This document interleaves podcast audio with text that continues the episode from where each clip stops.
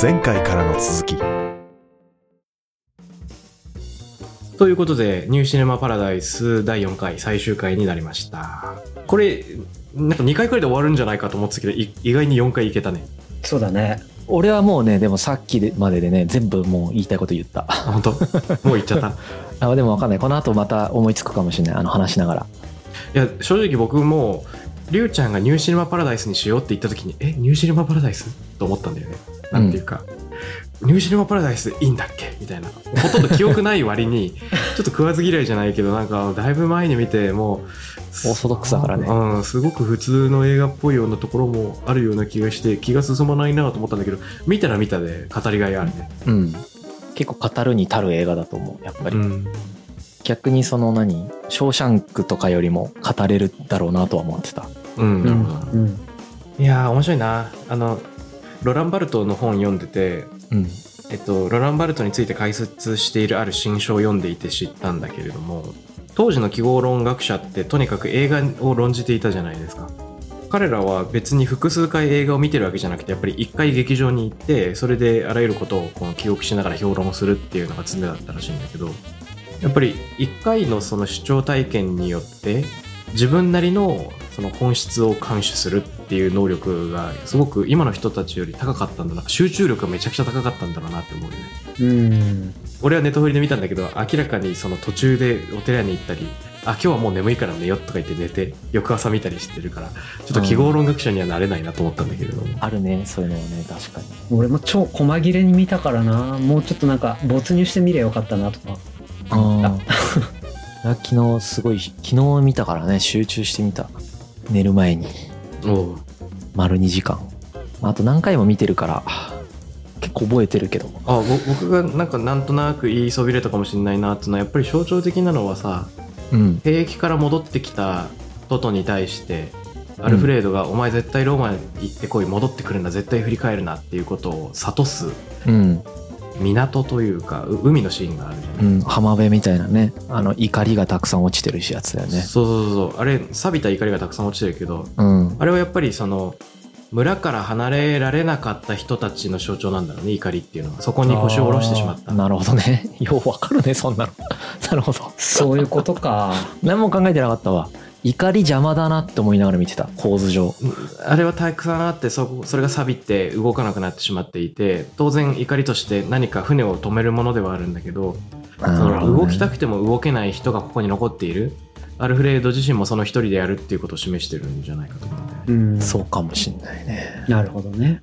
しかもあの時空がものすごく鮮やかで紫色とオレンジ色のグラデーションがあってでその後あれですよ彼は広場で考えるんですよねトトは一人でえ俺は本当にローマに行くのか全てを捨てるのかって、うんその時もまた紺色のものすごく鮮やかな空が映っていてうんそれまでの映画にないすごく鮮やかな色のシーンであそこが象徴的に一個の分かれ道になってるのをなんか物語ったような気がしました、うんよく見てんね。うん。よく見てるねやっぱりこうスタンドアウトするっていうかあの画面の中で明らかに目立つんだよねあの怒りや色がそうだよねなんか撮影技法としてはなんか何かをしてるやつが次移り変わったやつで似たようなことをしてる移り変わり方するよねななんていうか具体例鐘を鳴らしあのあ神父がこうリンリンリンって鳴らしてるやつが教会の鐘に変わったりとか机をなんか叩いてるのがフィルムを叩いてるやつに変わっていったりだとか、うん。そういうつなぎ方とかもすごくなんか印象に残ったというかうんそういうの好きなんだなこの監督って思った。あ思った思ったで俺、うん金についてもいろいろ考えようと思ったんだけどうん、ちょっとまとまんなかったでもまとまんない断片だけ伝えると一番最初に、その祭儀みたいなのが祭壇の前で行われていてさ神父が何か儀式をしていてトトが居眠りしちゃって鐘を鳴らさないから進行しないってのなんだけど、うん、あったねそこでの神父のセリフが鈴が鳴らないと先に進めないっていうんだよねうん。うんだから鈴っていうのは何かを先に進めるためのものだとするならばと何かを進めるのかな本当にっていう気がするな何かを止めるようなだからそあそれかだから神父は何かを進めようと思ってんだけど実はいろんなものを止めてんだよねだってえうん映画を止めてここを切り取れっていうわけだから、だかう。うんんらなんかあの自分は進歩させてると思ってんだけど実は後退させてるみたいなものとしてなんか鈴があるのかもしれないと思った、うん今うん。なるほど。でも、そういう意味では神父さんって停滞の象徴でもあるし、まあ、街の中の中心でさうん保守の象徴でもあるし時代だよねでもすごいいい人だったよねあの人あいい人だったいい人だったそう見送りに来てくれるし走って、見送りに来る時もそうだしアルフレードがあの懺悔室からおびき寄せてこう足止めしてる時うんのアルフレードに対する態度もものすごくやっぱり親身にそうだねんなんてい異うか端に耳を貸すなそうそう彼 がそのせ聖書に書いてある奇跡の内容を信じられなくなってきたみたいな話をした時に、うんあれ可愛かったねあのシーンええああいうのはすごくやっぱり神父さんっていう感じだったねうん街で尊敬される立場としてあの時いや代そうだねあの中心にいる人だよねやっぱあの、ま、村のねうんそうだあねとねもう一個思ったのはあれです謎の男としてさ広場に住んでるホあームあレスみたいな人が出あてれくる何なの俺俺のものだみたいなこの広場は俺のものだみたい最後も出てきたもんねうんな、うんあれはね俺思うんだけどうん多分そのニューシネマパラダイスっていうその先ほどから、うんっていうかここれまでも言ってるようにパラダイスっていうのはそのあある種理想郷でありあのフィクションなんだよね映画っていうものがフィクションで、うん真実は映画館の中にはないみたいなものとしてパラダイスがあるとだからこの村は幻だってアルフレードが言う時にその幻っていうのはそのえ映画館とも重ね合わせられてるってことだと思うんだけどえそれがあの人とどう関係してることになるんだで結局ううーんん幻ってのは何だったのか本当にそれは村だったのかむしろトトにとっては村は幻じゃなくて本当は追い求めるべき現実の一つだったっていうことは後からなんとなく思うわけじゃん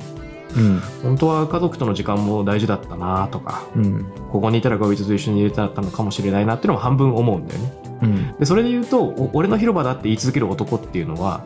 常に幻を見てた自分だけの虚構を信じていたとも言えるんだけれどもうん同じ夢を見続けた男でもあるのかなと思うんだよね。それがあー虚構であれ唯一全く変わらずに同じ夢を追い続けた男としてそこにいるのかもしれないと思ったなるほど幻であっても一つの夢を見続けたんだなっていうあの人の存在全く解釈できなかった俺ずっと意味わかんなかったそうだね最後まで言ってたもんね最後までいるから重要人物なのにずっと意味わかんないんだよねけどそういう意味付与も確かにできるよねうん他に何があり得るんだろうなあの人の解釈ってももう一つあり得るとするならばインターナショナルムービーデータダータベースっていうブログ俺好きなんだけど英語の、うん映画の中に出てくる名言とか過ちなんなんつうの編集のミスとかを投稿できるサイトがあるのうん英語なんだけどそこのトリビアってとこで出てきたのが実は監督の故郷で撮られてるんだって、あの広場うんはいはいで、えっと、映画の中で取り入れられている田舎の描写というのは実は監督の思い出が結構織り込まれているっていう話があるらしくて、うんだとしたら純粋に本当に俺の広場だって言い続ける男がいたのかもしれないね 監督あのか故あ郷にの ーいやそういうのが一番なんか納得しやすいよ納ね得しやすいねうんマジで何なのかずっとわかんなかったもんなあの人わかんないまあ適当にそういう想像をしたけど全然違うかもしれないし見てる人も別の妄想をする可能性があるけどこの監督はあれだもんね海の上のピアニストの監督でもあるんだよねねあとなんだっけあれ鑑定士と顔のない依頼人ってやつあああれ大好き俺あれ大好きなんだ、うあれまだ見てないんだよな俺僕あれ映画館で見に行った日比谷シャンテにあ本当いいな鑑定士ともつながるとある作品を思い返したんですけどうんそのキスのシーンばかり集めた映写で終わるわけだけどあのキスのシーンばかり集めたのめっちゃいいよねあの映像の断片あれすごいよね、うんうん、なんていうかあれで終わるじゃんもうそしてそうだねなんていうか最後トトの顔で終わるんじゃなくてあの映画の中 のあのフィルムのフィンっていうのでうん、終わるね本当に映画が終わるじゃん、うんあれも本当にすごいと思ったそうだよねうんなんていうかすげえなと思ったあれいいよねあんなラスト作れる人なかなかいないよねあの映画のラストシーンはすごいと思う本い当いね、うんそ、れはもうシネフィルオタク心大爆発みたいな感じもいいし、ただただキスシーンが集められたっていうだけも美しいしうんで思い返したのがあれですあのクリスチャン・マークレーっていうアーティストが作った「ザ・クロック」っていう映像作品があるんだけどうん、んクリスチャン・マークレーってあのお音楽を媒体にしてるアーティストで有名なやつだとさあれなんちゅうやつだっけあのカバーのないレコードを作ってレコードがゆ郵送される過程でできてしまうスクラッチも含めてそれを一つのうん。あの音楽作品にするっていうコンセプチュアルなやつを作ったりしてる人がいるんだけどへえ。今年の2月末までトゲンビで個展やってたのずっとうん。でトゲンビでは展示されてなかったある重要な作品に「ザ・クロック」っていうのがあってクリスチャン・マークレのやつにうん。あれねあのあどういうやつかっつうと古今東西の映画とかいろんな映像の中に登場すあの時計が一部映ってるやつっていうのをひたすら集め集めるのねまずう。うんん。でえっと24時間の映像作品なんだけど24時間はい全シーンに必ず時計が映り込んでいてああ、そういうこと。それによって24時間が構成されてるっていうだから、うんゼ0時0分から23時59分まで全て入っているのうん。で24時間丸々の映像作品っていうのがあるんだけううんん。うんどだから美術館でたまにそれが美術展とかであの発表される時は24時間上映するという企画が行われることが多くてうん。例えば2011年の横浜トリエンナーレではあの見られるようになってたし僕が実際に見ることができたのは2019年にロンドンのテートモダンで1泊2日じゃないけども映写室開きっぱなしの夜があったわけうん。でちょっと1時間くらい見た1時間くらいしか見れなかったけどねでクリスチャン・マークレーってそういう風に同じテーマの映像をひたすら集めまくりながら編集するっていう作品をたくさん作ってるんだよねうん。だからもしかしたらそのこのキスシーンみたいなのとなんかマークレーすげえつながるなと思っちゃった、あうん、あ、還暦あるんかね。ねようこんな映画作ったなって思うもんね。作る側の視点から見てもなんかすすげえなって思どういうことう。なんだろう。自分が映画作ろうってなった時にさ、うん、当たり前なんだけどこれ作ろうってならないじゃん。なんか、ああなんないね、なんなんて言うんだろう。こういうストーリーにしてとかなら、なんかなんないなと思って、 うん、それすごいしなと思った。精神性というか。これさ、だから、もし自分が映画作るとしたらってことなんだけどさ、何がうん。ストーリーの一番の骨格なんだろうなっていうところをさ、うん。この監督が考えてたかってむっちゃ興味があって、例えば切り取られた映画を最後に見るっていうそこの大きな骨があってそこからストーリーが組み立てられていったのかうん。それともなんか普通に青年の成長をイメージして描いていったのかってねなんかどの辺から始められたのかっていうのがすごくこう興味深いね。そうですね。ああこれ完全に俺の想像だけど2つのところから挟み撃ちされたんじゃないかなと思うんだうん、一個はやっぱり小さな村に唯一の娯楽施設としてある、えっと、名画座みたいなのがあってそこに入り浸る少年っうん。ていうのが一個でもう一個はそのキスシーンだけを集めるっていうのは絶対作りたかったと思うんだよねどうしても、いやそれなんかあるような気するよね。ううんん。でキスシーンを作るっていうことに何らかの意味を持たせようと思ったらそれは単なるロマンスだと陳腐になるのでそれはできなかったうん。でそのキスを集めるしかもそれが昔の映画だってことはフィルムを物理的にうん。切り去らなければいけないっていうところからその愛を切り取ってしまうっていうその人の人生への介入みたいなのがそこに入り込んできて例うのん小さなあの村と出会っていったんじゃないかなと俺の想像なるほどね。そうかもね。もう答えは分かりませんが、うん、俺はなんかアルフレードとの関係性を一番最初に考えたんじゃないかなと思うね。まあでもぜ、そうね。そうやって作っていくんかね、映画って。そういう重要な骨格になるものを3個ぐらいあったら確かに作れるもんね、あれ。そうだね。必然的にあと全部他のやつが決まっていくもんね、こうやって関わって。うん、でもやっぱりこういうふうにさあの出来上がったものを分析していくのはとても簡単だけれども無から有を作るようなところっていうのはだいぶえ違うエネルギーが必要だからね。うん。そうだね。うん。役者も素晴らしかったし、なんか別に有名な人いないと思うんだけど、うん。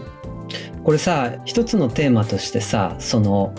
年の離れた、まあ、うん親子ぐらい違う関係性の中での友情みたいなうん。ことがテーマだったりするじゃない。うん。で実体験であるこういうの。こう親子ではないわけですよ斜めの関係で、うん。まああそこまで離れてなくてもいいと思うんだけれどもいやあんな離れてないだったら全然あるけど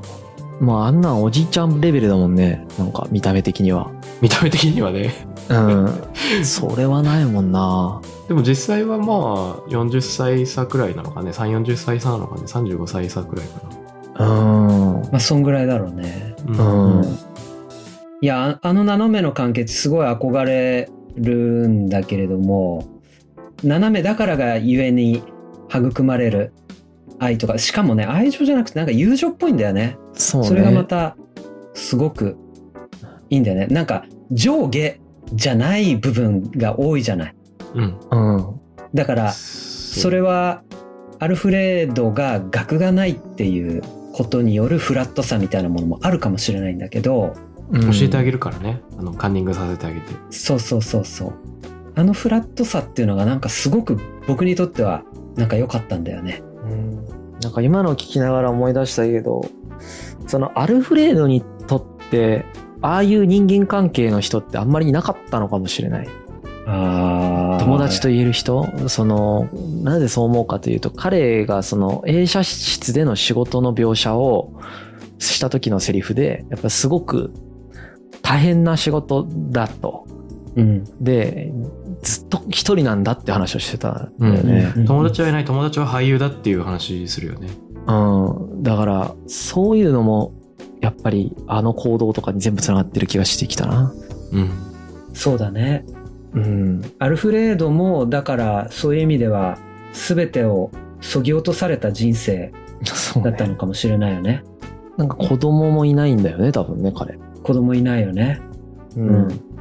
まあ、奥さんはいるよねねうん最後葬式にも奥さんいるし。うんいやーそ突然幼少期に戻るけどさ幼少期にトトがアルフレードに謝るためにあの奥さんの差し入れの弁当をああったあった。勝手にうそのななんつうの届けてさうん、奥さんから言われたんだよとか言ってなんか嘘つきながら彼の映写室に入るっていうシーンがあるじゃんうんうんあれすごい可愛いよねかわいいね、うんあれでもずる賢いエピソードの一つとして受けつ受け取ったけど。ずる賢いねうん、うんなんか技を見つけて忍び込むそうよくなんかパッと見てパッと思いついてパッと行動するじゃんあれうんあそこら辺のずる賢さみたいなうんあんまり青年期にずる賢いところ全く発揮しないよね、その割に。そうだね青年期はかなりストレートなウブな、うんウブな青う年ぶな青年って感じになるよね。うん全部違うもんな、キャラがちょっとずつ。それも面白いな。うん確かにそうだねうんまあ人間、そうかも、実際。うん例えば自分がさあの壮年期というか晩年のトトの役を龍之介さん演じてくださいって言われてさ いや、むずいむずい。演技できないですからね。あのさセリフ少ないじゃんそんな多いわけじゃないよ ね確かに確かに。あの表情とか出せねえよなって思っあたれはすごい。うん、俺も思った、それは。うん、特に最後ね、すごいし、最後ね本当にあの、ね、フィルム見てる時の表情だけで演技するって、あの長い間表情だけで演技する演技を俺他に見たことあるのはあの、フィクサーっていう映画で、ジョージ・クルーニーがずっと車の中乗ってるってやつぐらいかな。 あれ以外は見たことない。いいねいいねうんあひ表情だけ映画で俺が一番感動したやつはうん。あの「ラ・フトネル」違うな「ラ・ヒトネル」っていうやつで感想曲はパリでっていう放題のやつがあるんだけど、うん。 2014年くらいのフランス映画なんですけどすごいよまあこれ説明しちゃうと陥っちゃうようなことになるんだけど、もう表情だけでうん何分も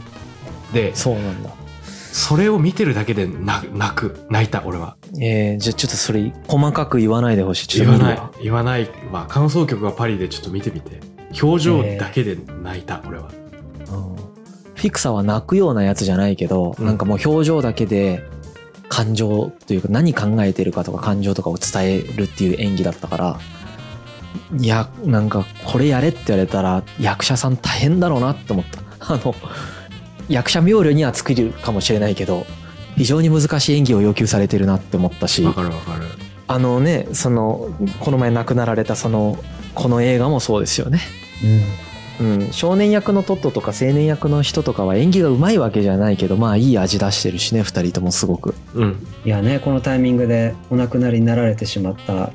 ジャック・ペランさんですね。はい、うん改めて追悼の意をね、表したいとそう思いまですね素晴らしい映画うんにイタリア映画は僕すごい好きでね前から言ってたね。なんかすごすごいいい映画率高いんですよ僕にとってのイタリア映画って他にどんなのが好き僕もいろいろ好きなのあるイタリア映うわやべえな題名忘れちゃったな精神病患者の話があるんだけどそれも素晴らしかったし画いつ頃のやつえーっとね1 2 3年ぐらい前かな多分なんだっけあの名前放題精神病患者をうん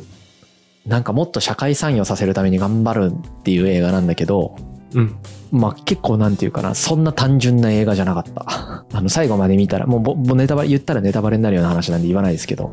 うんまあ、ほあの題名もわかんないんで探せないかもしれないですけどうんあのイタリア映画でそれも素晴らしかったしね人生ここにあり。ああそれそれよくわかりましたね人生ここにあり多分あのイタリアの題名も全く違うんですけどねあとあの公務員がね転職する映画があってねコメディなんだけどそれもすごい面白かったへイタリア映画で公務員があの面白かったよあとね若い人とわ若い人じゃないえっと何だったっけなむすむす何だったかなだいぶ忘れた娘とごめん忘れた彼女のお父さんえへえと自分が同じぐらいの年齢であみたいなやつもあったしあとか家族がどうみたいなやつもあったなんかちょっとごめんもう全部うろ覚えだけど全部いい映画だった あこれイタリア映画で特に好きなのが2個あるんだけど一つはうん放題グレートビューティーってのがあってうんうんとね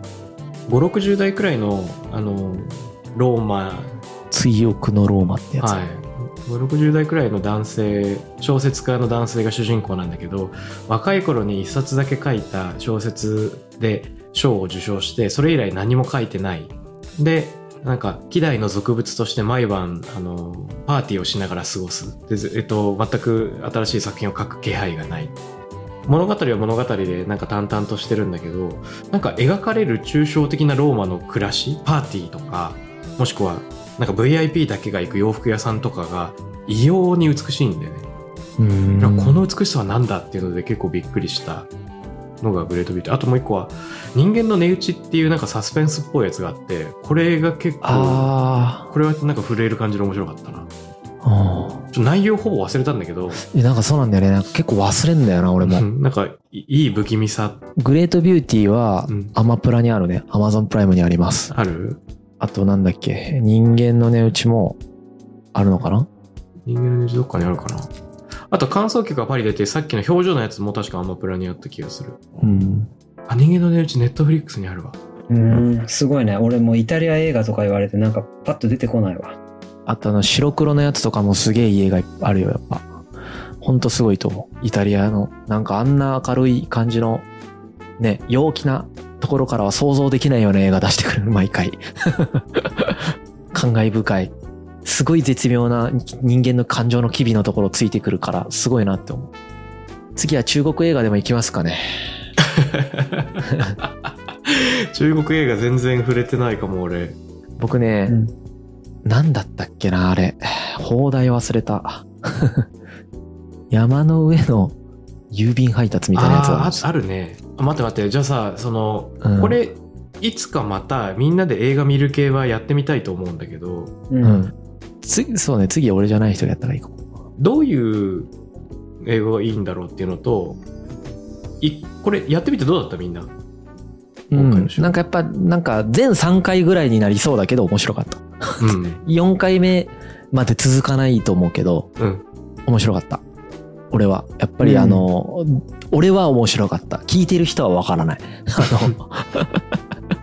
いやーでもこれ語るとさ、本当なんだろう。深いなって思うね。やっぱり。全然一人じゃ届かない深さいにや、そうだとう。思う。うん。ぜひね、あの、僕中国映画も結構す何個か好きなやつあるんで、またじゃあやろうか。それでもやりたいですし、まあみんなが好きな映画でやるっていうのも、僕が知らない映画でやるというのもやってみたいですね。そうですねうんいや意外だったなでもニューシネマパラダイスでここまでみんなで話せるとは思ってなかった話せると思うねと次トランスフォーマーとかでやったらどれぐらい話せるか 面白いけど話せないっていうのができる、うんトランスフォーマーでどれぐらいできるあれかもねなんか別の作品今回はえ結構映画に集中して4回やったけどその映画から導かれる問いに脱線していくって手があるよねあそうだねそうした方がいいよねじゃないとちょっと4回続かないよねうんであの聞いてる人もなんかこううん大体分かったみたいな気持ちになっちゃうかもしれないそうだねそれはちょっと反省点だねあとはまあ本当は俺に時間があれば小説でやりたいんだけどね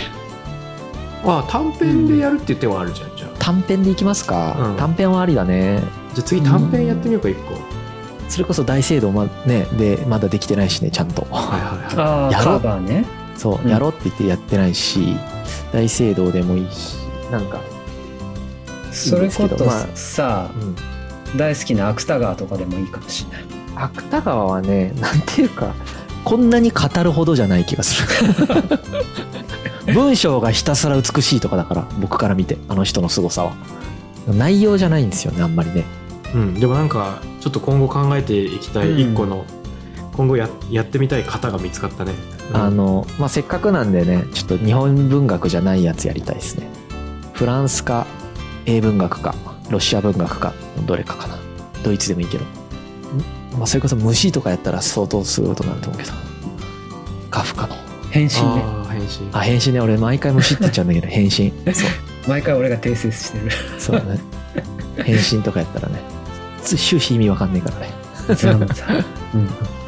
OK ということで4回にわたって「ニューシネマ・パラダイス」意外に4回まるまるフルに語ってしまいましたが、はいまあ、今後も小説か映画かなんかでこういうのやってみましょう、はい、はいまあ次回はちょっとじゃあまた普通のやつ戻しますか、そうだねテーマ系にはいはい、最近話してないからねなんだかんだ言って、うんウクライナの班とか県とあーかそフうだねォースコーチングで、うんうん、そうだねまたやりましょうじゃあ皆さはんいなんかリクエストやコメント感想などあれば「ハッシュタグ超相対性理論」までお願いしますはーいはいありがとうございまありがとうございますすじゃあまたねはい